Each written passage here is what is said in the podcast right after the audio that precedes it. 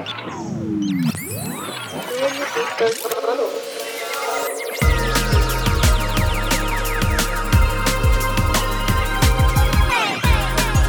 point one FM, WCRX.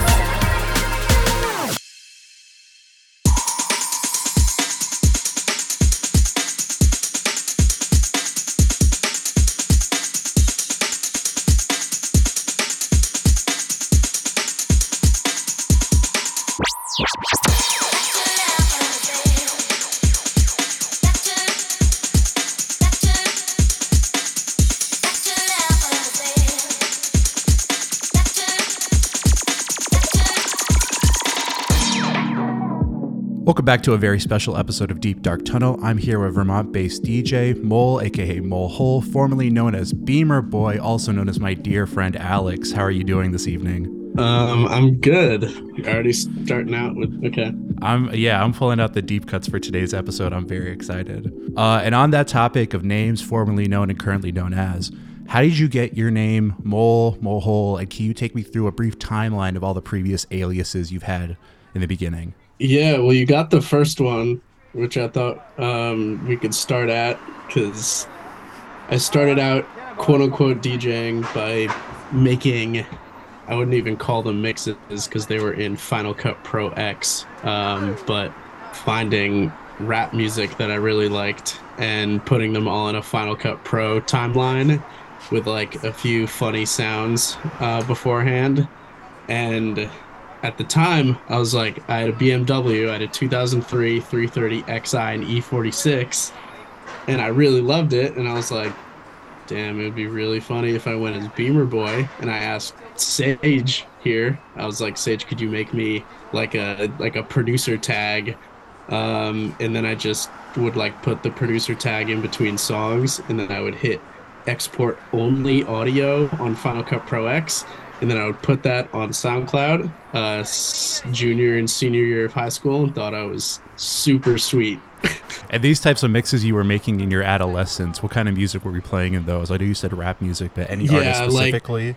Like, uh, Sheck Wes was a, was probably filtered. Uh, he he was he wasn't even filtered through. He was just every single song was probably on there. Um, a lot of Chief Keef, I remember. Chief Keef, definitely, yeah. A lot of Playboi Carti demos. I, okay, I'm trying to think of stuff outside of rap because I was like dipping my feet in like kind of bigger stadium house, not even like tech house or anything like that. So then I would sprinkle in some random song that I like saw on an Instagram post or something on my Instagram Explore page, and then we'd do that. Um, but it was mainly just rap music that I thought was funny and loud. A lot of Chief Keef, like oh, like Ball Out. Oh a lot yeah, of Ball Out in there. I think. Yeah, very odd. None of it was ever beat matched. None of it was ever synced at all. It was just like from one to the next. But it's the type of ingenuity you wouldn't expect from a high schooler just trying to get dip their feet into DJing, making mixes in Final Cut. Yeah, well, I like I I I remember in like sixth grade, no, like seventh grade, thinking that the Chainsmokers were like super super cool. I was like, oh, all they have to like all that equipment that they're using, like they look like they're doing nothing, which is the cool part, but they're like I don't know, they're like making little loops and stuff like that. And I thought they just looked really cool and like the idea of like ultra music festival was pretty sweet. Um and we just kind of kind of veered off of that path. Uh but at the time I thought it was super sick. So I was definitely trying the, to make mixes like that. And on the topic of mixing now, you've been a I'd say Vermont native for the past three or four years, three years, right? Three years, yeah. Three years in Vermont, DJing for a good portion of two of them. How would you say the electronic scene, either broadly or specifically, if there's any micro genres, how do you think the electronic scene of Vermont is? Um, it's it's surprisingly really cool, which is something that it took me a while to kind of find there was definitely like i mean up until probably i'd say six or eight months ago i didn't think it was that great. Um, but kind of it's just like you have to find your community and you just have to search for those people. And if you like the music enough you'll find those people which is kind of interesting. But um, it's super cool. It's really eclectic. I, i'd say i'm on an interesting end of the spectrum because i pretty much strictly DJ um, and don't really do a lot of live stuff. And all the people that I'm on bills with, um, they're all doing live stuff for the most part. And a lot of the time, I'll like quote unquote headline, which means like I'll just be at the whatever top of it, and it's kind of interesting. I'm like, these people are doing a lot more work than I am on stage, um, and I'm they're technically opening, um, but it's super sweet. I really like uh, the implementation of like some people are just strictly on like a sampler and a drum machine, and there's like this super um, cool dude named Casper who does Casper Electronics, and he's just got like the crazy briefcase modular setup, and is just like wearing like he he did our Halloween show and he was just wearing like a cloak the whole time, and it's like he he is like barely on social media, isn't really like out quote unquote like dancing at Radio Bean on the weekends, so you, you really have to search for your, like your people. Like for instance i'm doing a show with my friend riley. I would have never met them in a million years if i didn't just find them at radio bean. And i was wearing a computer integrated audio shirt the cia records and they were like i love that. And then we started talking and then like you form a connection with somebody. So it's you really have to seek your people out in Vermont. I've learned uh, as compared to some place like New York or Chicago where you can kind of go to one show and you're within that community already. Like we barely have shows. It's it's kind of difficult to like get a crowd in that sense. Now you keep mentioning Radio Bean. For those who don't know, for any outside listeners, can you explain what Radio Bean is as a venue and as a community? Yeah, Radio Bean is the one kind of quote unquote club um, in Burlington. Well, sorry, I actually wouldn't say it's the only club. Um, there's a space above Nectar's, which is a live music venue that does mainly like kind of jam band type of stuff. Um, they have a place called Club Metronome, which is the floor above it. And that's kind of just like a fairly classic dance floor. They don't really have like DJs and stuff like that. They'll have live acts up there, but Radio Bean is very much like a small DIY esque like the the main dancing floor is like 20 feet by probably 10 feet. There's like one tiny little booth, and every Friday and Saturday from 11 to 2, this guy named Taka, he goes by DJ Taka, has a residency there, and he is an absolute wizard. Um, so in terms of kind of club centric stuff, Radio Bean is the mecca in Burlington, um, and as a community, I mean they they give so many people an outlet. They gave me my first show, and I consistently perform there as opposed to anywhere else. Um, and you kind of you you learn all these faces and you're kind of friends with them and it's not necessarily too much of like a hierarchy situation like the booking agent is my friend ben it's not too difficult to reach out to him and it doesn't feel like you're kind of shooting emails out and like kind of doing cover letter type stuff. So it makes it a lot easier to kind of get your foot in the door. It's exactly what Burlington, Vermont needs um, in terms of just like an outlet for that kind of a space. Like it's, I feel like if they went any bigger, it'd be weird, and I think if they if they went any smaller, it wouldn't be able to work. I think they're just Lee Lee the owner has really hit a stride. On the flip side of let's say established clubs and you know just venues or placeholders would you say that diy culture especially nowadays with more outreach of like social medias and hands would you say diy culture is moving towards a beneficial space for people who want to start out especially i would in the right in the right context and like all of that yeah absolutely um i mean i put on quote unquote DIY shows a lot, and the only way we're able to kind of spread a word is on Instagram. So I wouldn't have really been able to do any of that without it, so I can't act like it is kind of non-beneficial. Um, I guess it can get detrimental when obviously when you spend enough time on it. So there's obviously that fine line. I mean, I've met it's I, I still don't understand it and it's like kind of it makes me cringe sometimes, but like I've met people online that I've then like done stuff with in person. Like it's super weird to think about, but like you meet these people through a screen and then you share an interest in like uh, like what I was talking about with community. Like you don't even have to be like super close and like the same exact kind of person. It's like oh you like you like jungle music? Oh i do too. Okay now we're immediately friends because this community is so small you're kind of like grabbing at anything. Um i don't know. I think it's it's especially for diy scenes when it's like that easy to kind of just start.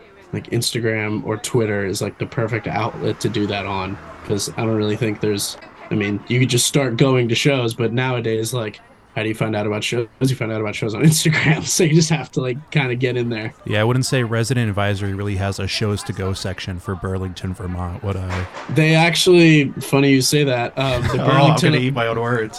the Burlington Electronic Department's Halloween party was the first event on the Burlington, Vermont Resident Advisor. Let's go, let's go. I made it. I made it. Uh, I, I was talking to Zach. I was like, we got to make an RA link.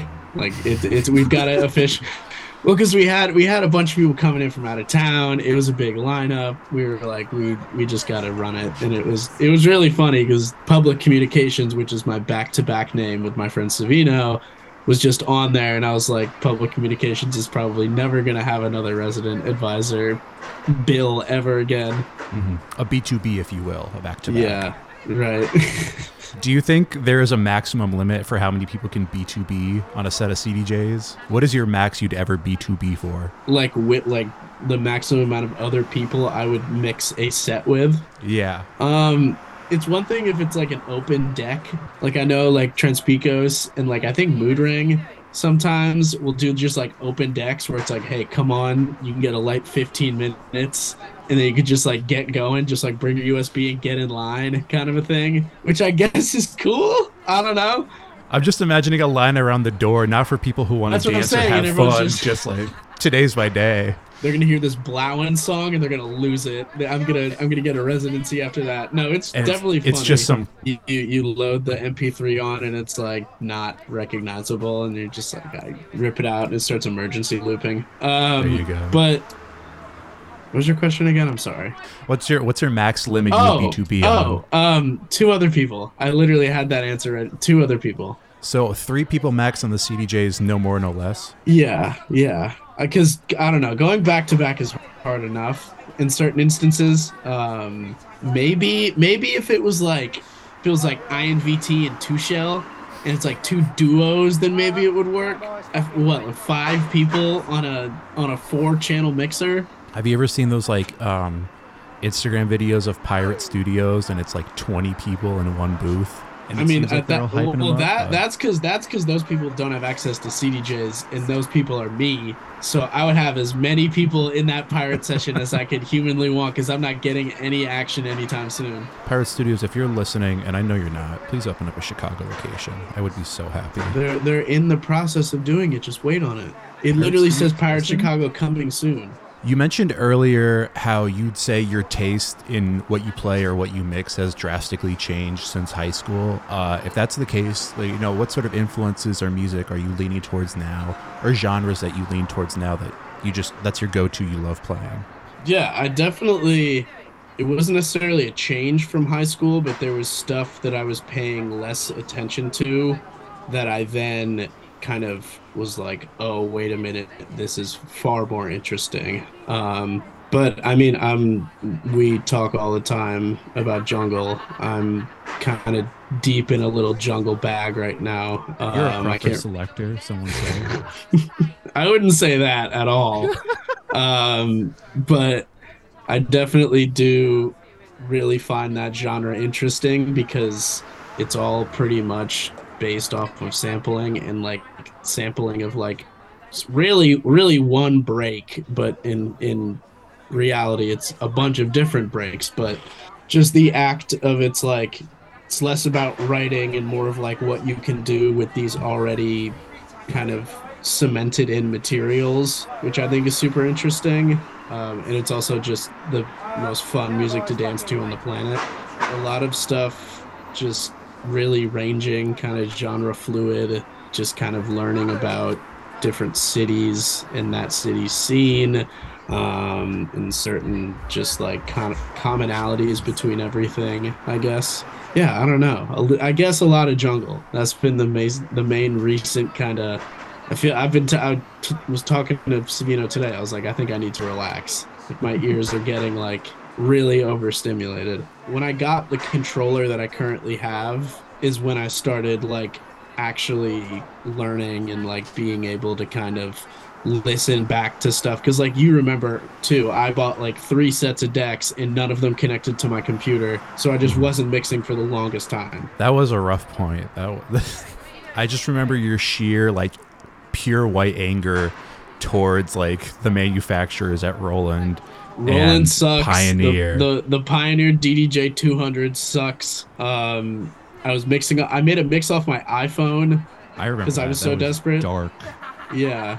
It It was was like a bu- it was a bunch of like like kind of like total science drum and bass, but like none of it was in key or mixed at all. It was like not even like synced BP. It might have been synced. I don't know. So rounding out our show, a question I love to ask our interviewees is what kind of artists are you listening to right now? People that aren't getting their flowers, people that you want to put on to the community. Uh, I'll give you a second if you need to check out anything. In terms of Vermont artists, my friend Riley, aka Gender Death, just put out an album called Raveyard, and it absolutely bangs. It's a bunch of different like jungly. There are a few kind of like ravey techno tracks on there, but that's a fantastic album that I've been playing a lot. The song uh, "Deadly Underground," that break is stupendous. In terms of stuff, I don't know. I've been listening to a lot of uh, Fever AM, which is this kind of record label um, that a friend of mine, Chris, who goes by Zencrone, is on. Um, and they do a bunch of different stuff. I was actually I was just DJing before we got on this call, and I was uh, spinning a bunch of more Elion. She's super sweet. I'm trying to think of like people to put on, quote unquote. Oh, uh, Zach, aka Roost World, impeccable live electronic music, live drums with the live synth. That stuff rules. Also Burlington based. Zach goes by Dairy Bay. I'm playing with him on December 8th at Club Metronome for his uh, a release of another single. He has an album coming out in January. Um, he's sick. He does kind of like just more alternative, like guitar-y stuff. Uh, so not necessarily electronic, but I don't know. I th- I really it's fun to be friends with people that you can like quote unquote put on or like tell people about and like express a community in that sense. I don't know. Um, it's really fun having friends that make music. So it's not like I'm just talking about my favorite artists. It's like for the most part, my favorite people around me are my friends that are doing cool stuff, I guess. As much as that sounds really redundant and corny. Redundant and corny, regardless is very nice sentiment. All right, Alex. Well, thank you so much for crawling down the tunnel with us here at Deep Dark Tunnel. Uh, where can the people find you on social media? And uh, do you have anything you want to promote as well? I have two shows coming up, but it's this interview is airing in Chicago, so probably nobody from Burlington, Vermont will hear it. But I'm playing on December 8th and December 16th in Burlington. Um, but my Instagram is mole.ma, uh, M O L E dot M M A H. Yeah, I don't know. Not not much else to plug other than that. Very awesome. Well, thank you so much for crawling down the tunnel with us. Don't get lost on the way out. Thank you for having me.